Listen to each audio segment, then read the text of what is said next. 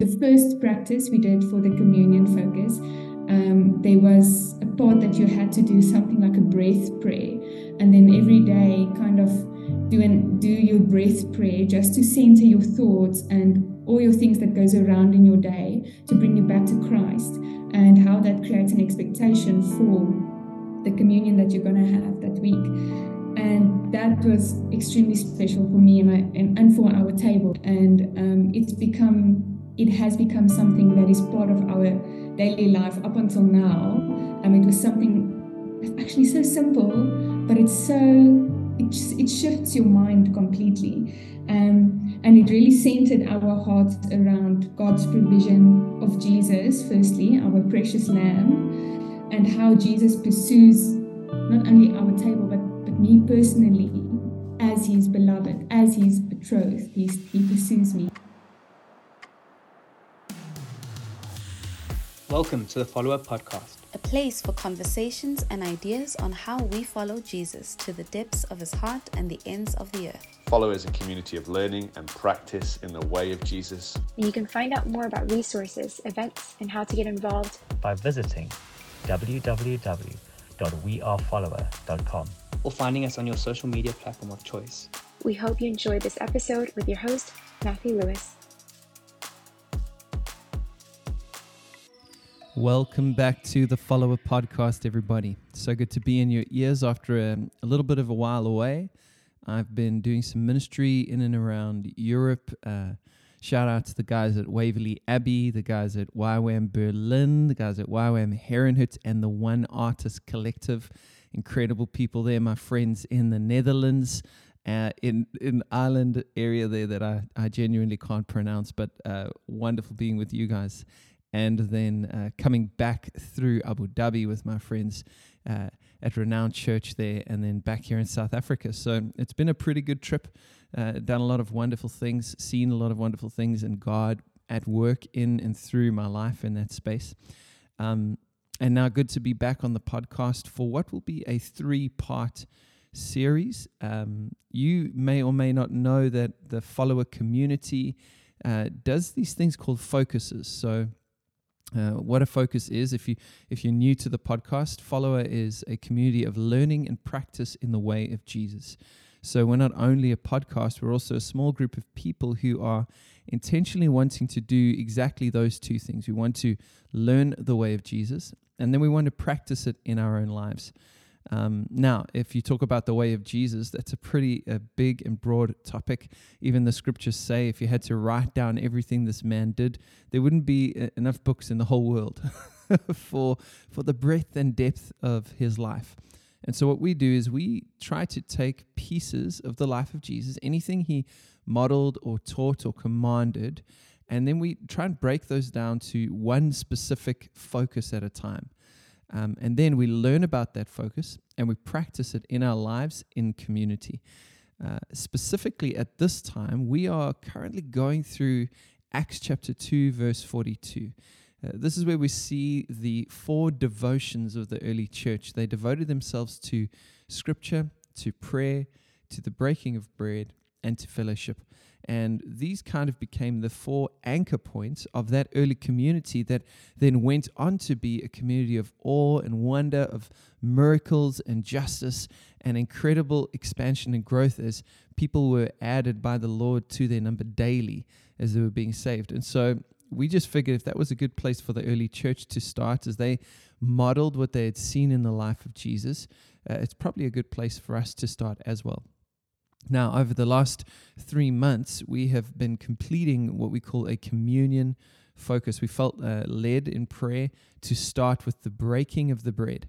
And uh, we went through three months of focusing on communion, on the breaking of the bread or the Eucharist, as you may know it, uh, from fr- three different angles. Uh, number one, uh, a place of encounter at the table with Jesus.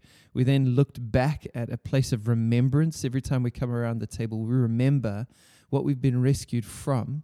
And then we looked at communion as a place of expectation, a place of looking forward, a, a hope to uh, the marriage supper of the Lamb that is on the way. So we had these three focus points over three months, uh, combined with personal practice, table discussions and reflection and response exercises for us. Um, what the next three follower episodes are going to do are just give you the core inputs around each one of those, the talks that kind of framed the practices for each of those months coming up. So if you did do the communion focus with us, this will be a nice recap for you. If you didn't, this will catch you up on some of what we've been covering over the last couple of months. I hope it's helpful for you. And then it also gives you a little taste of kind of what we do at a communion, uh, what we do in a focus place at least. Um, coming up in the next couple of months, we're going to be doing a focus on prayer. So if you enjoy some of what you're hearing here, maybe you want to consider uh, thinking about taking a couple of months out of your life to focus in community around the practice of prayer and how that leads us deeper into friendship with Jesus. These talks happened on Zoom calls, uh, and so as you're listening, you may uh, hear a few participation elements or moments when uh, I or somebody else is speaking directly to the people participating. That's fine, it just gives you a sense of the community there. But ultimately, we felt like this content was really helpful for us and wanted to share it with you. So, without uh, much more to say, here is the first uh, talk of our communion focus encountering Jesus at the table. If you have a Bible, you want to go to Acts chapter 2, verse 42. Acts chapter 2, 42. So, um, context uh, the church has been born, right? Uh, Peter, uh, average little fisherman guy, uh, and all his little followers have been hiding in a room because Jesus uh, has been crucified, has been resurrected, and has then ascended to the Father. And Jesus has said to them, I need you to wait to receive the Holy Spirit. When the Holy Spirit comes on you, then you're going to be witnesses to Jerusalem, Judea, Samaria, to the very ends of the earth. And so there they are waiting. And you can imagine what this is like. And there's a ruckus going on. It's not necessarily peaceful times. There's stirrings. You can imagine the people who kind of orchestrated people's uh, Jesus' death in the background are shook now that there's there's rumors of this man being alive. You can imagine Rome's not very happy with that, considering the fact, particularly that Pilate uh, basically allowed Jesus to be to be murdered to stop an insurrection, to stop a riot. Okay, so you can imagine the tension that's in the air. You can imagine these Christians; they don't know they're Christians yet because they're not called that yet. They just waiting in a room now, going, "Freak, what are we going to do now?" And remember, they don't have the Book of Acts to give them faith because they are the Book of Acts. So, they don't know what's coming around the corner. They're just waiting, and then in their waiting, the Holy Spirit comes on them in power and uh, they begin to speak in languages that help them interpret this message to all the gathered multitudes. There are people from all over the region in that place. And so God gives them different languages. And then what's fascinating is out of this message, Peter, Peter essentially preaches the first sermon in the power of the Holy Spirit. And the church is born, but it's born, 3,000 of them, out of a diverse group of people from all over the region so diverse that they spoke in different languages. So they so these people are not they didn't have everything in con, common. They were different cultures, different languages, different backgrounds.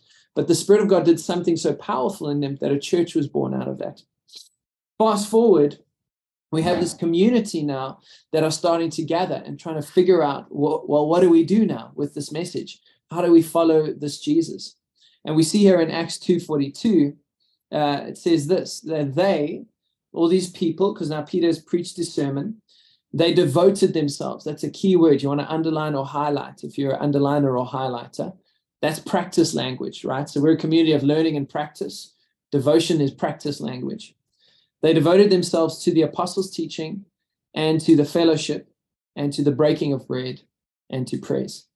So these are the four markers or, or four key devotions of the early church. And it's a strange thing to devote yourself to when you consider the context. if, if you were in the middle of a hostile territory trying to figure out how to now follow a random rabbi dude uh, with like like not sure what this is going to do with you maybe you would devote yourself to um, armed hand-to-hand combat maybe you would devote yourself to learning that hey? or maybe you would devote yourself to like wilderness survival skills for when you have to flee out into this there's a lot of things you could devote yourself to but here they are devoting themselves to the apostles teaching to the fellowship, to being family, to the breaking of bread of all things, and to prayer. And here's what's so powerful they devote themselves to these four things. And then the next verse matters awe came upon every soul, and many wonders and signs were being done through the apostles. And all who believed were together and had all things in common. That's crazy because this is a church that had nothing in common, not even language. But because they've devoted themselves to these four simple things, they now have all things in common. It's crazy. Uh, they were selling their possessions and belongings and distributing the proceeds to all as any had need. And day by day, attending the temple together and breaking bread in their homes, day by day, attending the temple and breaking bread in their homes. They received their food with glad and generous hearts, praising God and having favor with all the people. And then the Lord added to their number daily those who were being saved. So, what we're seeing here, guys, is what we would call in our context a revival.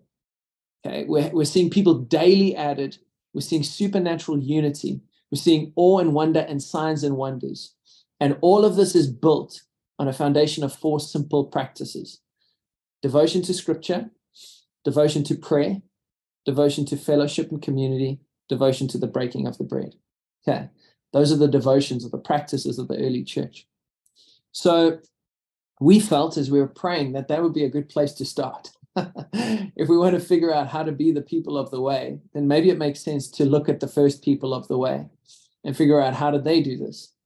And so what we're going to do is we're going to take each one of those over the next while and we're going to drill down into each one of those and practice those things and learn those things together.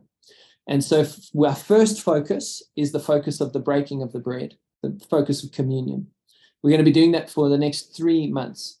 And what we're going to do is we're going to look at communion from three different angles, one angle each month, and then we're going to learn and practice it.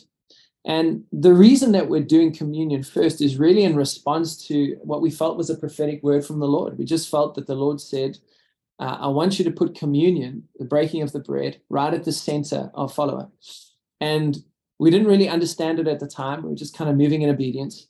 But as we've been practicing this for the last couple of years, I can totally see why God wants this to be a cornerstone of our community.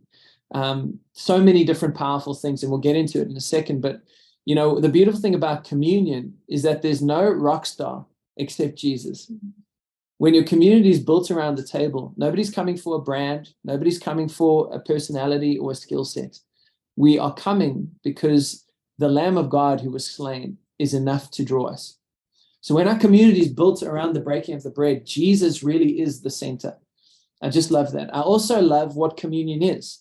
And the key is in the name, right? Communion, that we commune with God. And I love that. I love that God would want to mark our community as a community of intimacy, where, where we are about seeing Him and knowing Him and connecting with Him and being with Him. And He's given us this meal where He says, Man, every time you eat this bread, every time you drink this cup, this is my body. This is my blood. And you do this in remembrance with me. And, you know, when you study the church history, pretty much across the board, there's different views on it. But the one thing we know is that something special is happening in this meal. Somehow God is meeting with us in this meal. And so we understand this idea of the general presence of God and then the manifest presence of God. So God is always everywhere. And sometimes he turns up his volume somewhere right? So sometimes there's a concentration of the felt experience of the presence of God in a place. And around communion, this happens. Communion is the opportunity for us to connect with the living God. It's a, a sacred, sacred space. Um, now, why did the early church give themselves to this practice? Well, for one thing, Jesus told them to do it. that's that's the simplest way, right? So what's so great, and I want to say this, we didn't plan this, okay? We didn't know that today would be Maundy Thursday. We didn't plan this in advance. But today is Maundy Thursday. And the day that we are kicking off a three month focus on communion just happens to be on the church calendar the same day that for years and years and years people have remembered the Last Supper of Jesus before he goes to Gethsemane. We didn't know that. I literally only realized that this week. okay. But that is so encouraging to me that it's like such a confirmation, such a kiss from the Father, just going like, man, you guys are on it, and I'm with you in this journey. And so that just blows my mind, right? For thousands of years, people have been celebrating this meal. Why? Because when he knew he was going to die, on the very last night before he was going to be crucified, Jesus wanted to have a meal with his friends. And it wasn't just any meal, it was a Passover meal. And he entered into this Passover meal and he repurposed Passover to make it about him, to help everybody understand that he is the lamb that now takes away the sin of the world. And then he gave them this meal as a way to anchor them in that truth and that reality. And I want to say that when you start to study communion or the Passover meal or the Lord's Supper or the Eucharist, whatever you want to call it, it's all the same thing, right? What you start to understand is that Jesus is so brilliant because this meal is more rich and more nuanced in its perspective and more loaded in its theology than you could probably get into in a lifetime. Every time I start think I'm getting my head around communion, there's like another angle that completely opens up to me. And I'm like, oh my gosh, this also means that. And then I'm like, okay, now I've got it. I've got it. I've got like my working theology of communion. Then I read some more or experience some more, and it opens up a whole new thing. I'm like, oh my gosh, this means that. And it's like what Jesus has done is he's taken the whole story and he's smashed it into a meal and he's given it and he's put it right in the heart of the community of people. And every time we gather, we are eating and drinking theology we are forming and shaping ourselves around the story of Jesus. We are communing with the living God. His presence is there with us. We are being shaped and changed. We are being reminded and, and, and enlivened. We're being encouraged and inspired. It's so fully loaded that I could never tell you everything in a sermon or maybe a bunch of sermons. All I would say to you is just go practice it. Okay, just go practice it because you're going to encounter Jesus for yourself.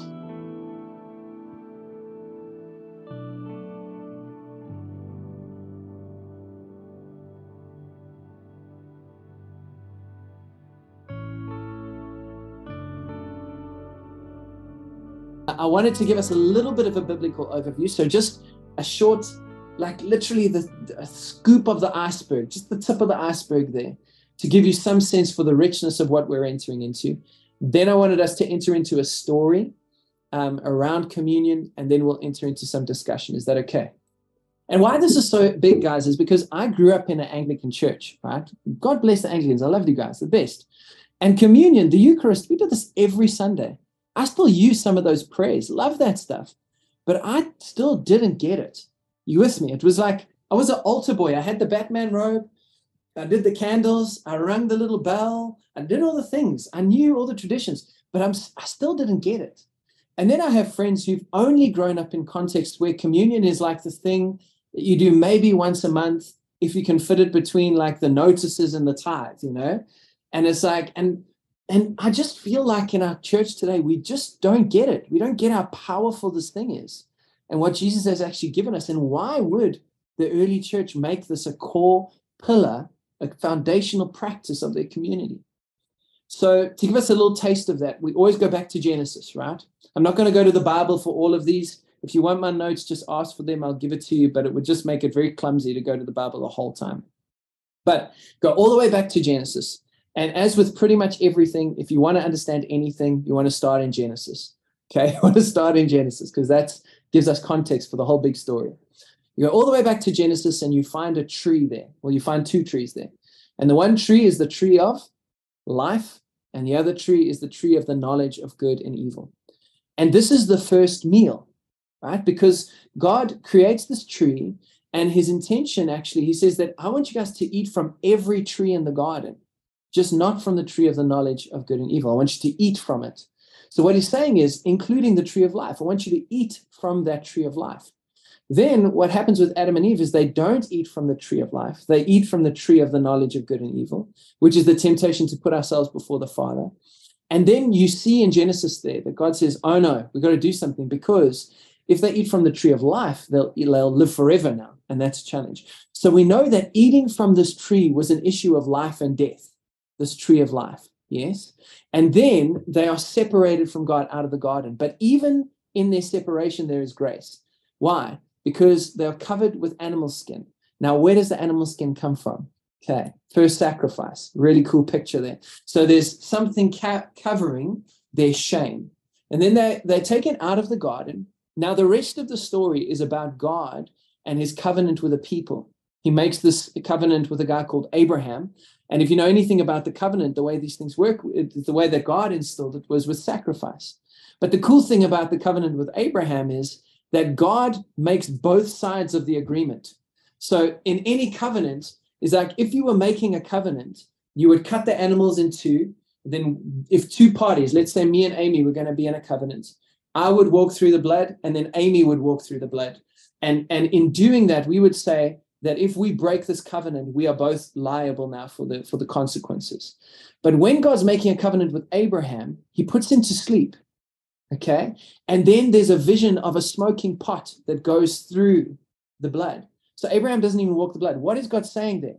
He's saying, My covenant is with me over these people. I have covenant with Israel with myself. So I'm committed to you because of me. That's so, so, so powerful. And then we see throughout the whole story, God is consistently reaching out to this nation of Israel. And we see trees, significantly trees and meals being in the middle of this story. And then there's a significant moment when Israel is in Egypt. They've been taken into slavery, right? And now they, there's the Exodus. And so they're going to leave Egypt. And this is the beginning of a meal called the Passover, right? And so what God says is basically he's coming against all the gods of Egypt. And then, uh, and that's a whole story in and of itself, very powerful. But essentially, they sacrifice a lamb, they put the blood on the door, and then death passes over their home. And then they are taken out of Egypt. But what's important is when they go through the sea into the wilderness, that wilderness journey is the rest of their journey of being prepared to get Egypt out of them. So, in other words, it took a moment and miracles to get them out of Egypt, but it took 40 years in the wilderness to get Egypt out of them. Right. And one of the ways that God gets Egypt out of them is he gives them meals. And one of these meals is the Passover meal. And the reason that God gives them meals is because these meals are formational in their nature. That every time the nation of Israel engages in this meal, they are being reminded of the God who brought them out of Egypt. And this meal is forming them and shaping them and forming them and shaping them every time. And it's getting Egypt out of them. Fast forward, fast forward, uh, you've got this nation of Israel. And now there's this guy, Jesus, that pitches up on the scene, right? And he has now come and he's declaring that there is a kingdom that's present. And what happens about Jesus? This is so wild. I don't know if you ever noticed that. Oh, oh, one more thing. In the wilderness, uh, Israel is, is fed with manna daily. Did you know that? Manna in the wilderness, bread in the wilderness. Okay, now we're back to Jesus. So John the Baptist comes and he proclaims Jesus. Jesus gets into his ministry. The feeding of the 5,000, you can go check this out. When Jesus breaks the bread on the hill, he does it at Passover. That's so wild to me. So he breaks the bread at Passover. After he's done this, and he blesses the bread and he breaks the bread and he feeds the multitude, and it's Passover. Then he crosses the lake because now he's done with these people because they all just want the free bread. And then they follow him to the other side of the lake. And this is when Jesus says, You guys don't understand what's going on because you ate manna in the wilderness, but I now am the bread of life. And unless you eat of me and drink of me, you have no part with me. And that is directly linked to the miracle of the breaking of the bread of the thousands, right? So, can you see a picture developing here? Now, remember, he's speaking to a community who have been practicing Passover and remembering the story for year after year after year after generation after generation after generation. So, when Jesus starts using language like bread in the wilderness and I am the bread of life, when he's doing it at Passover time, none of this is lost on them. Makes sense. Then it's Passover time. And Jesus, it's his final time, and he's, he's, about to go be crucified. And nobody really knows what this is about. In fact, most of his disciples aren't really sure he's going to be crucified, even though he told them a bajillion times, which brings hope to me because even though I'm dense, I can still follow Jesus. I'm excited about that. But on Passover, Jesus goes and he has this meal. And he takes the meal, and it would have been a meal they had done so many times, remembering the same act. And Jesus says, This blood, this wine is my blood. This bread is my body. And in that moment, if you were a Jew in that context, the lights are starting to go on. You're starting to understand what happens, right? Then Jesus goes and he's crucified. He's crucified on a hill, on a tree. okay. So the so the new tree of life is Christ. And this is can you see the link? And so as they were eating of the tree in the garden to find life, Jesus becomes the new tree of life. And he's saying, if you will eat of me, you will have life. That's what's so freaking crazy. Not only this, but Jesus, when he's in the meal at Passover, he's, he says, This is my blood of the new covenant. So he's saying that, that the, there was a God who made a covenant with a people through a sacrifice. There's a story of a tree and life. I am all of those things in one moment.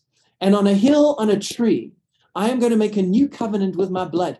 And in the same way Abraham couldn't walk through the covenant, you can't walk through the covenant. So I'm going to covenant with myself for you.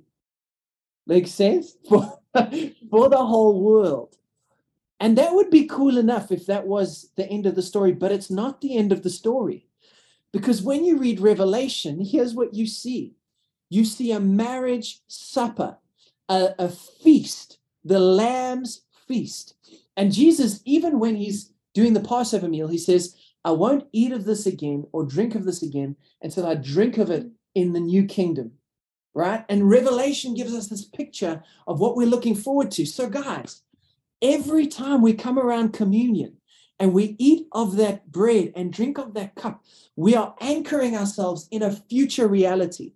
We're saying we understand that we are people living into the future, that there is a meal coming, there's a feast coming, a marriage supper of the Lamb where everything will be made whole in Jesus Christ once and for all.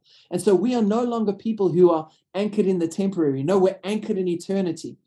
Added to that, you keep reading a Revelation, and what do you see? A tree of life in the city of God. And it's established one more time. And the whole story comes full circle. That is the significance of the meal.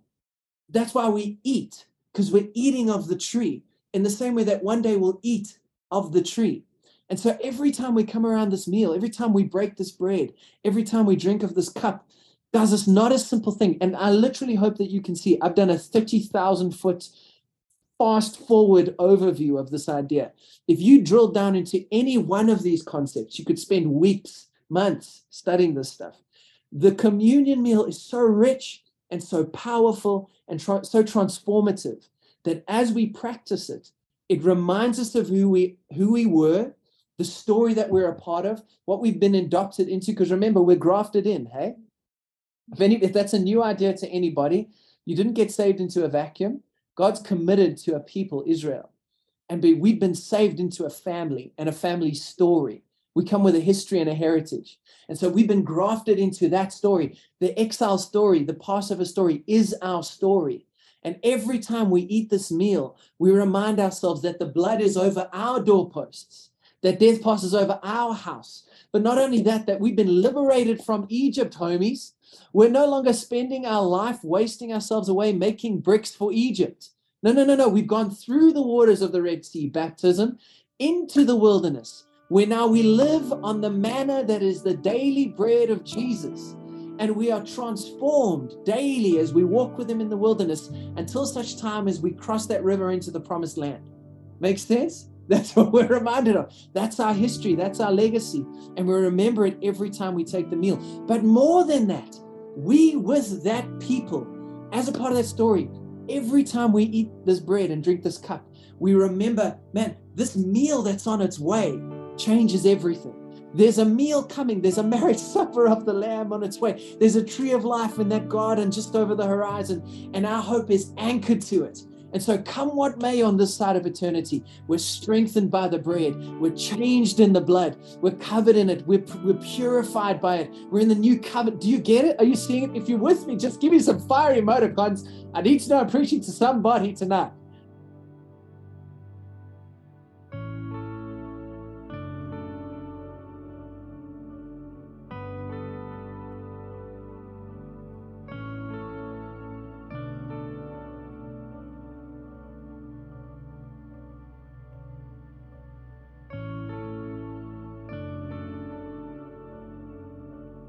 What I'm trying to help you understand is this is anything but just a meal.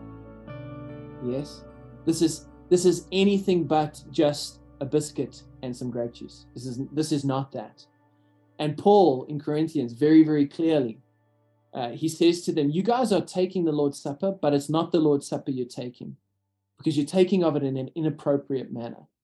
And that's a contextual issue because what's happening is they're they're getting drunk and they're eating food while the poor have nothing to eat. But the principle is the same. We can't afford to enter into this meal in an inappropriate way. We have to have an understanding of the sacredness of this meal. Another tree that stands out for us in the story is the burning tree on the mountain with Moses. Yes? And in that moment, God says to Moses, Hey, hey, hey, hey, hey, you're on holy ground. Take off your shoes if you're going to approach. That's what's happening when we come to this tree of life. When we eat of his body and drink of his blood, we need to take off our shoes because this is holy ground. Jesus says to us, He says, Man, every time, every time you drink this thing, it's my blood. Every time you eat this thing, it's my body. What he's doing is he's he's building an opportunity for us to respond in faith. It's like a plug in a socket. And he's saying, I've set this meal up so that you can encounter me. My body and my blood can be present with you. Now, how you posture yourself in faith will determine the experience of that or not.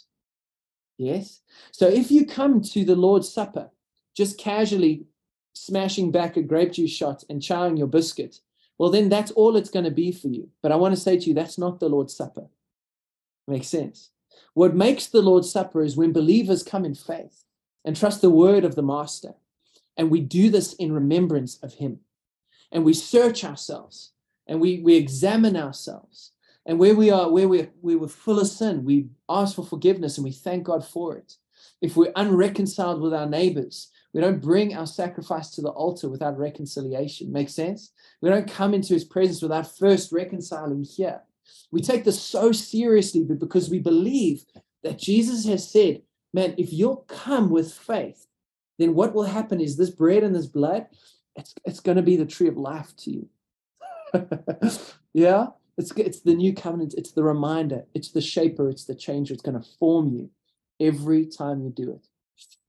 This is why the early church devoted themselves to the breaking of bread, because it was theology in a meal, because it anchored them in their story and pointed them to their future and formed them in the process. That's why. And it's powerful. And in Corinthians, we say, we read, man, that we remember his death and we proclaim him until he comes. And so there's this moment in communion where all of the history that we've been saved into and all of the future that we're hoping our way toward collides in a moment. It's like time travel. so powerful, right? And so as we eat the bread and drink the cup, we are imported into a moment where that is a reality, where the collision of the Exodus and the hope of the marriage supper of the Lamb come and, and bear the reality on us. And we enter into that for a moment, a thin place with God. Well, that's it for the first episode of our three part communion series here on the Follower podcast. I hope that uh, you enjoyed that with all the energy included. I, I find it um, a little bit cringe when I have to edit myself uh, getting all passionate and excited like that, but uh, hopefully it was, it was good for you nevertheless. Uh, next week on the podcast, we have Langa Mbonambi. You may know him from the We Will Worship movement. He is, um, yeah, a worship leader, a friend, and just a great thinker around these things. And he helps us consider communion through the lens of remembrance and the Exodus story and what it means for us to remember all that we have been rescued out of by the sacrifice of Jesus. So, uh, yeah, hope that that episode will be good for you. Uh, please like, share, subscribe, leave a review. All these things really, really help the podcast. And until we chat to you next week, here's a clip of the episode to come.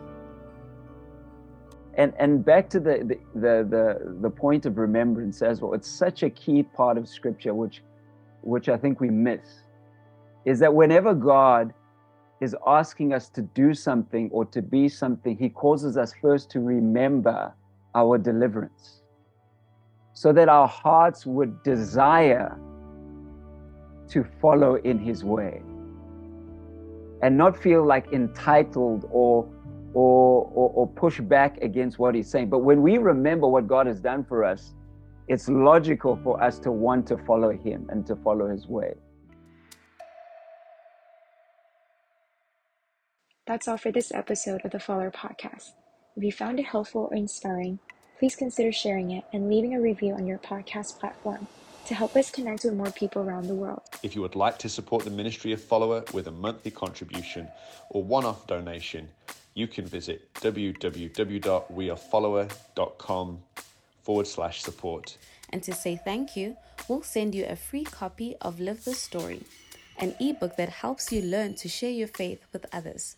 Until next time, may you follow Jesus to the depths of his heart as he helps you share his love wherever you go. From the ground beneath your feet to the very ends of the earth.